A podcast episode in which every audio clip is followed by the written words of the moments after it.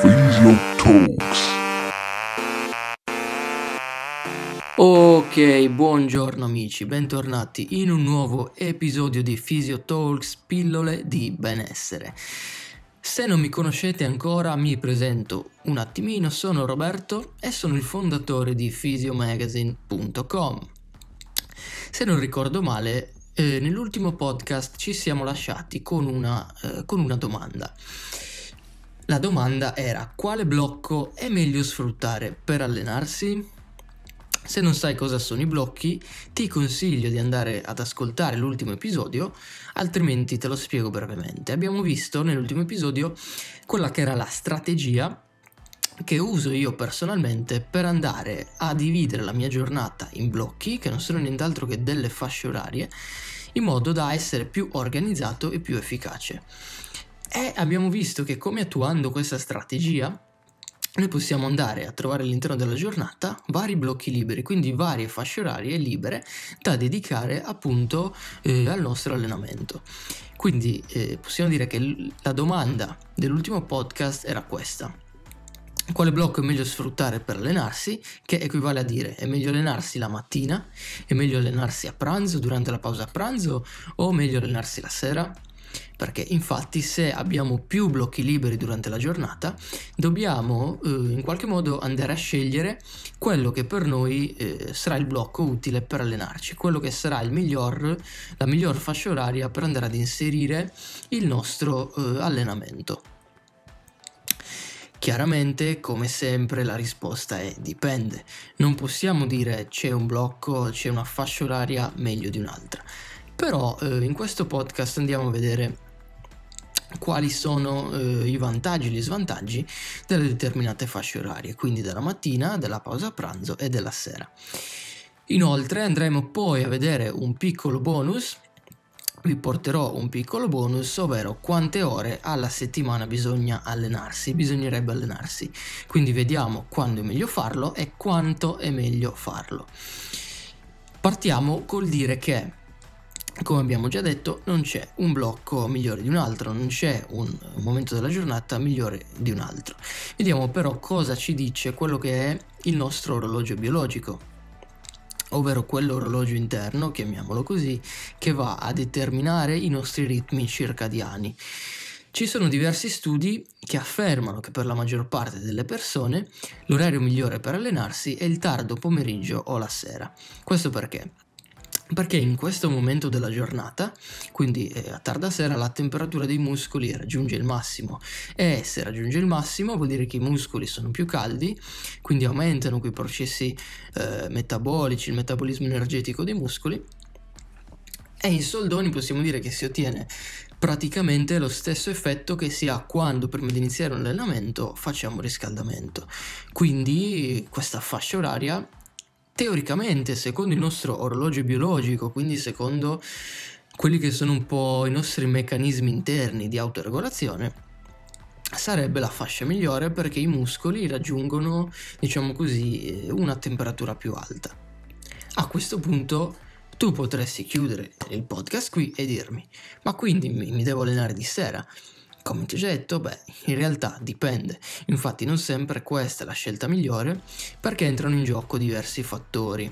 Entrano in gioco i fattori dello stress, i fattori psicologici, il lavoro, l'alimentazione, i comportamenti, il sonno che influenza eh, il nostro bioritmo, quindi i nostri ritmi circadiani, ma soprattutto influenzano eh, il nostro stato mentale. Quindi come puoi, puoi ben capire, in realtà la scelta dell'orario di allenamento è strettamente personale, non c'è né un meglio né un peggio. E quindi vediamo adesso quelli che sono i vantaggi e gli svantaggi eh, delle varie fasce orarie. Partiamo quindi con eh, il blocco mattutino, quindi con l'allenamento mattutino. Innanzitutto questo blocco lo facciamo rientrare all'interno di una fascia oraria che va dalle 6 di mattina più o meno sino alle 11 eh, della mattina, quindi una fascia oraria abbastanza ampia. Quali sono i vantaggi di, eh, dell'allenamento mattutino? Sicuramente, come vediamo da alcuni studi, è stato dimostrato che al mattino i livelli di testosterone sono al massimo, soprattutto nelle prime ore della giornata. E questo chiaramente può essere utile soprattutto eh, se magari in quell'allenamento andiamo a fare un allenamento di forza. Un altro vantaggio che eh, l'allenamento mattutino può portare sicuramente il miglioramento dell'umore e mm, diciamo così ci dà quell'energia per affrontare il resto della giornata. Chiaramente questo, anche questo dipende da, un po' da come è fatta la persona, da un po' dai suoi aspetti emotivi e psicologici, però possiamo dire in generale che si è visto da alcuni studi che allenarsi al mattino vada a migliorare l'umore e l'energia eh, generale per il resto della giornata. Quali sono invece gli svantaggi dell'allenamento mattutino? Sicuramente quello che le articolazioni, i nostri muscoli sono più rigidi. Sappiamo tutti che al risveglio, quindi al mattino, i nostri muscoli, le nostre articolazioni stanno venendo eh, da un lungo periodo di inattività, che è quello della notte, dove sono stati fermi e quindi chiaramente sono più rigidi. Eh, per cui lo svantaggio è proprio questo. Quindi per ovviare a questo dovremo sic- sicuramente eh, preparare il corpo, preparare eh, le nostre articolazioni, i nostri muscoli all'allenamento tramite un buon riscaldamento. Quindi sicuramente dovremo andare a fare una buona attivazione muscolare e un buon riscaldamento generale per prevenire eventuali infortuni. Questo era un po' quello che concerne l'allenamento mattutino. Vediamo adesso l'allenamento di mezza giornata, quindi quella fascia oraria che può andare dalle 11 di mattina sino eh, alle 16 del pomeriggio quindi comprende la tarda mattinata, la pausa pranzo e le prime ore del pomeriggio. Quali sono i vantaggi di questo blocco? Sicuramente che mm, uno dei vantaggi, soprattutto per chi lavora, è che può sfruttare la pausa pranzo. Quindi andare a sfruttare quelle ore di intervallo che abbiamo tra la seduta mattutina e la seduta serale di lavoro per inserire il nostro allenamento.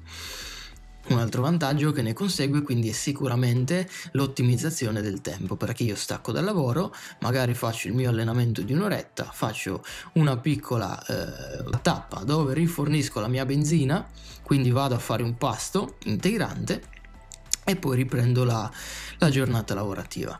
Un altro vantaggio può essere quello che va a ridurre lo stress del, se abbiamo avuto una mattinata impegnativa.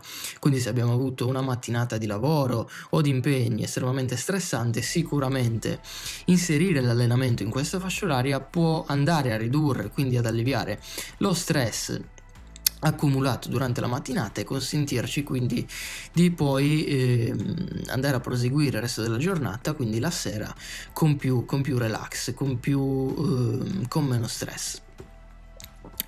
Gli svantaggi eh, sicuramente sono se abbiamo una pausa pranzo troppo breve, ad esempio quei lavori che finiscono alle 2 o all'una e mezza e alle 3 bisogna subito essere a lavoro. Eh, quindi le pause pranzo da un'ora, da un'ora e mezza sicuramente sono eh, pause pranzo più difficili da gestire, quindi l'allenamento di mezza giornata in questo senso può essere uno svantaggio. Un altro svantaggio, soprattutto durante l'estate, quindi le stagioni più calde, soprattutto nei luoghi, eh, proprio i luoghi geografici, quindi quelle città dove sappiamo essere più calde, sicuramente appunto che in queste ore, eh, in queste ore le temperature generalmente raggiungono il massimo. Quindi dobbiamo stare attenti anche eh, e tenere in considerazione questo fattore. L'ultimo blocco invece è l'allenamento serale. Quali sono i vantaggi? Innanzitutto è un blocco che va dalle 17 alle 21, quindi grosso modo dal tardo pomeriggio sino all'orario di cena. E i vantaggi di, di questa fascia oraria sono, come abbiamo detto prima, il vantaggio principale era che, secondo il nostro orologio biologico, a questo orario i nostri muscoli, il nostro corpo raggiunge la temperatura corporea massima. Quindi questo è sicuramente uno dei vantaggi principali.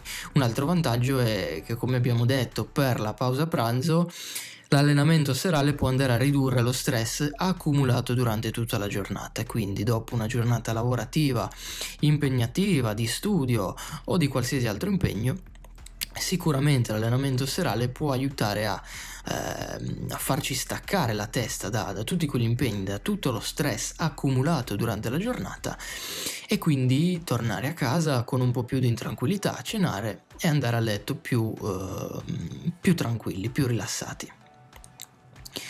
Gli svantaggi di questo allenamento sono sicuramente eh, l'eccessiva stanchezza, la perdita di motivazione, come abbiamo detto se abbiamo avuto una giornata eccessivamente stressante possiamo arrivare alla sera stanchi, quindi non avere più la motivazione per, per allenarci.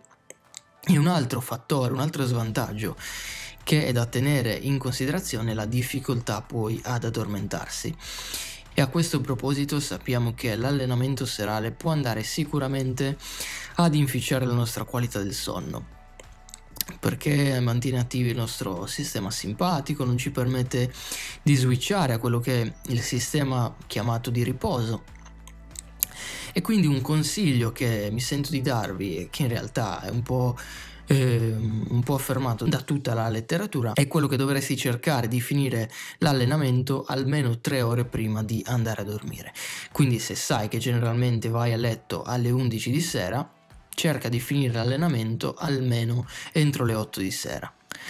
Ok, quindi abbiamo visto un po' una panoramica generale di quelli che erano i vantaggi e gli svantaggi dei tre blocchi quindi mattina, mezza giornata e la sera, e come puoi ben capire l'orario migliore come sempre è quello che va meglio a te, quindi devi valutare in base alle tue esigenze e adattare l'allenamento, quindi inserire l'allenamento nel blocco che più, che più ti si addice. Un consiglio finale in merito a tutto questo che voglio darti è quello di cercare comunque di essere eh, il più flessibile possibile con gli allenamenti, quindi è utile che tu vai ad abituarti ad allenarti in qualsiasi fascia oraria. Quindi magari un mese puoi allenarti la mattina, un mese puoi allenarti il pomeriggio, un mese puoi allenarti la sera o addirittura puoi farlo all'interno della stessa settimana, quindi un giorno ti alleni la mattina, un giorno ti alleni la sera e il giorno dopo ti alleni il pomeriggio. Questo sicuramente ti aiuta a, ad essere più flessibile e quindi a renderti adattabile, diciamo così, a qualsiasi fascia oraria. Ok, questo era quindi mm, il quando, ovvero quando è meglio allenarsi. Come abbiamo visto dipende. Ora andiamo a vedere quanto è meglio allenarsi, quindi eh, quante ore alla settimana noi dovremo allenarci. Innanzitutto anche qui partiamo col dire che non è facile stabilirlo, non è facile stabilirlo e soprattutto va personalizzato. Il Center uh, for Disease Control and Prevention, il CDC, ovvero il Centro per il controllo delle malattie e la prevenzione, ci raccomanda almeno 150 minuti di esercizio fisico moderato a settimana, che tradotto vuol dire che noi andiamo ad allenarci per 3 allenamenti alla settimana da 50 minuti oppure 5 allenamenti da 30 minuti di attività fisica moderata. Quindi stiamo parlando ad esempio di, eh, di, una corsa, eh, di una corsetta o di una camminata a passo veloce. Questa è l'attività, diciamo così, definita moderata. Tuttavia, come puoi eh, immaginare, questa è una linea guida che va del tutto eh, personalizzata, cioè una linea guida del tutto astratta e che va contestualizzata in base a numerosi fattori eh, ad esempio l'intensità dell'allenamento, quindi chiaramente se andiamo a fare un allenamento più intenso vedremo poi fra un attimo che eh, sono necessarie diverse tempistiche, la tipologia dell'allenamento svolta è un'altra, eh, è un'altra variabile, l'età, tutte le variabili personali, insomma ci sono veramente eh, numerosi fattori, una miriade di fattori che rientrano, eh, diciamo così, in, questa, in quest'ambito. Sicuramente però eh, rimane comunque un ottimo valore soglia indicativo sul quale fare affidamento. Come abbiamo detto deve tenere conto questo della, della, della tipologia e dell'intensità dell'allenamento, infatti la scienza si è sempre chiesta se fosse meglio tener conto della durata dell'allenamento o dell'intensità dell'allenamento, giungendo a conclusione che L'intensità dell'allenamento è un fattore estremamente più importante rispetto alla durata, quindi gli allenamenti ad alta intensità sono sicuramente da preferire a degli allenamenti eh, di lunga durata e a bassa intensità. Uno studio pubblicato sul Journal of the American Heart Association ha appunto dimostrato come Solo 12 minuti svolti ad alta intensità, e per alta intensità int- intendiamo eh, allenamenti come l'HIIT, ovvero l'High Intensity Interval Training, quindi un allenamento ad alta intensità eh, ad intervalli, come può essere l'allenamento CrossFit, l'allenamento funzionale Bene, questo studio ha dimostrato come eh, solo 12 minuti svolti ad alta intensità siano sufficienti ed estremamente efficaci contro le patologie croniche e cardiovascolari. Quindi si è visto come, come bastino semplicemente 12 minuti di, eh, di, esercizio ad alta intensità per andare a effettuare una modifica sostanziale significativa sui biomarcatori del sangue. Quindi cosa vuol dire? I biomarcatori del sangue sono quei biomarcatori eh, che sono indice di patologie croniche. Quindi sicuramente se il nostro obiettivo, come dovrebbe essere l'obiettivo, eh, l'obiettivo del fitness, l'obiettivo del benessere, quello di prevenire le patologie croniche, le patologie cardiovascolari, Sappiamo che 12 minuti ad alta intensità sono estremamente più efficaci di un allenamento a bassa intensità e prolungato nel tempo. Quindi come linea di massima possiamo dire che basta poco per ottenere molto. Altri studi inoltre ci dimostrano come svolgendo esercizi a una media alta intensità Già dopo 30-40 minuti le fibre muscolari eh, saranno già esaurite, quindi non ci saranno benefici nel proseguire l'allenamento. Un aspetto molto importante da non dimenticare è anche sicuramente quello del riposo. Il riposo svolge una parte fondamentale al pari dell'allenamento stesso. Il nostro organismo ha bisogno di recuperare e lo fa proprio durante il riposo. Quindi è inutile che noi andiamo ad ammazzarci di allenamento, allenamento tutti i giorni, due ore al giorno, se poi non riposiamo. Il riposo è fondamentale, il nostro organismo ha bisogno del riposo per poter andare a recuperare le energie spese, per poter andare a ricostruire il muscolo, per poter andare a mettere in atto tutti quei processi che ci consentono di recuperare al meglio. E questo lo fa proprio durante il riposo. Quindi avere un riposo di qualità curare la nostra igiene del sonno è un fattore estremamente importante. E a merito di ciò abbiamo pubblicato uh, numerosi post sul nostro profilo Instagram Physio Magazine IT ti consiglio di andare a dargli un'occhiata su come migliorare la nostra igiene del sonno. Probabilmente eh, andremo anche a fare un episodio dedicato all'interno di questo podcast, quindi seguite il podcast, state sintonizzati in modo da, eh, da poter sapere quando usciranno i prossimi episodi. Bene ragazzi, io vi saluto qui, questo podcast è stato un po' più lungo del solito, ma sono sicuro che le informazioni che abbiamo visto oggi sono eh, sicuramente importanti ed efficaci. Ci tengo e spero che abbiate, eh, diciamo così, compreso un po' quelle che sono le linee generali. Noi ci sentiamo in un prossimo episodio e come sempre vi invito ad andare a dare un'occhiata a physiomagazine.com, al nostro profilo Instagram physiomagazineIT e magari anche al mio profilo Instagram personale Roberto Bombagi. Un saluto e alla prossima ragazzi, ciao!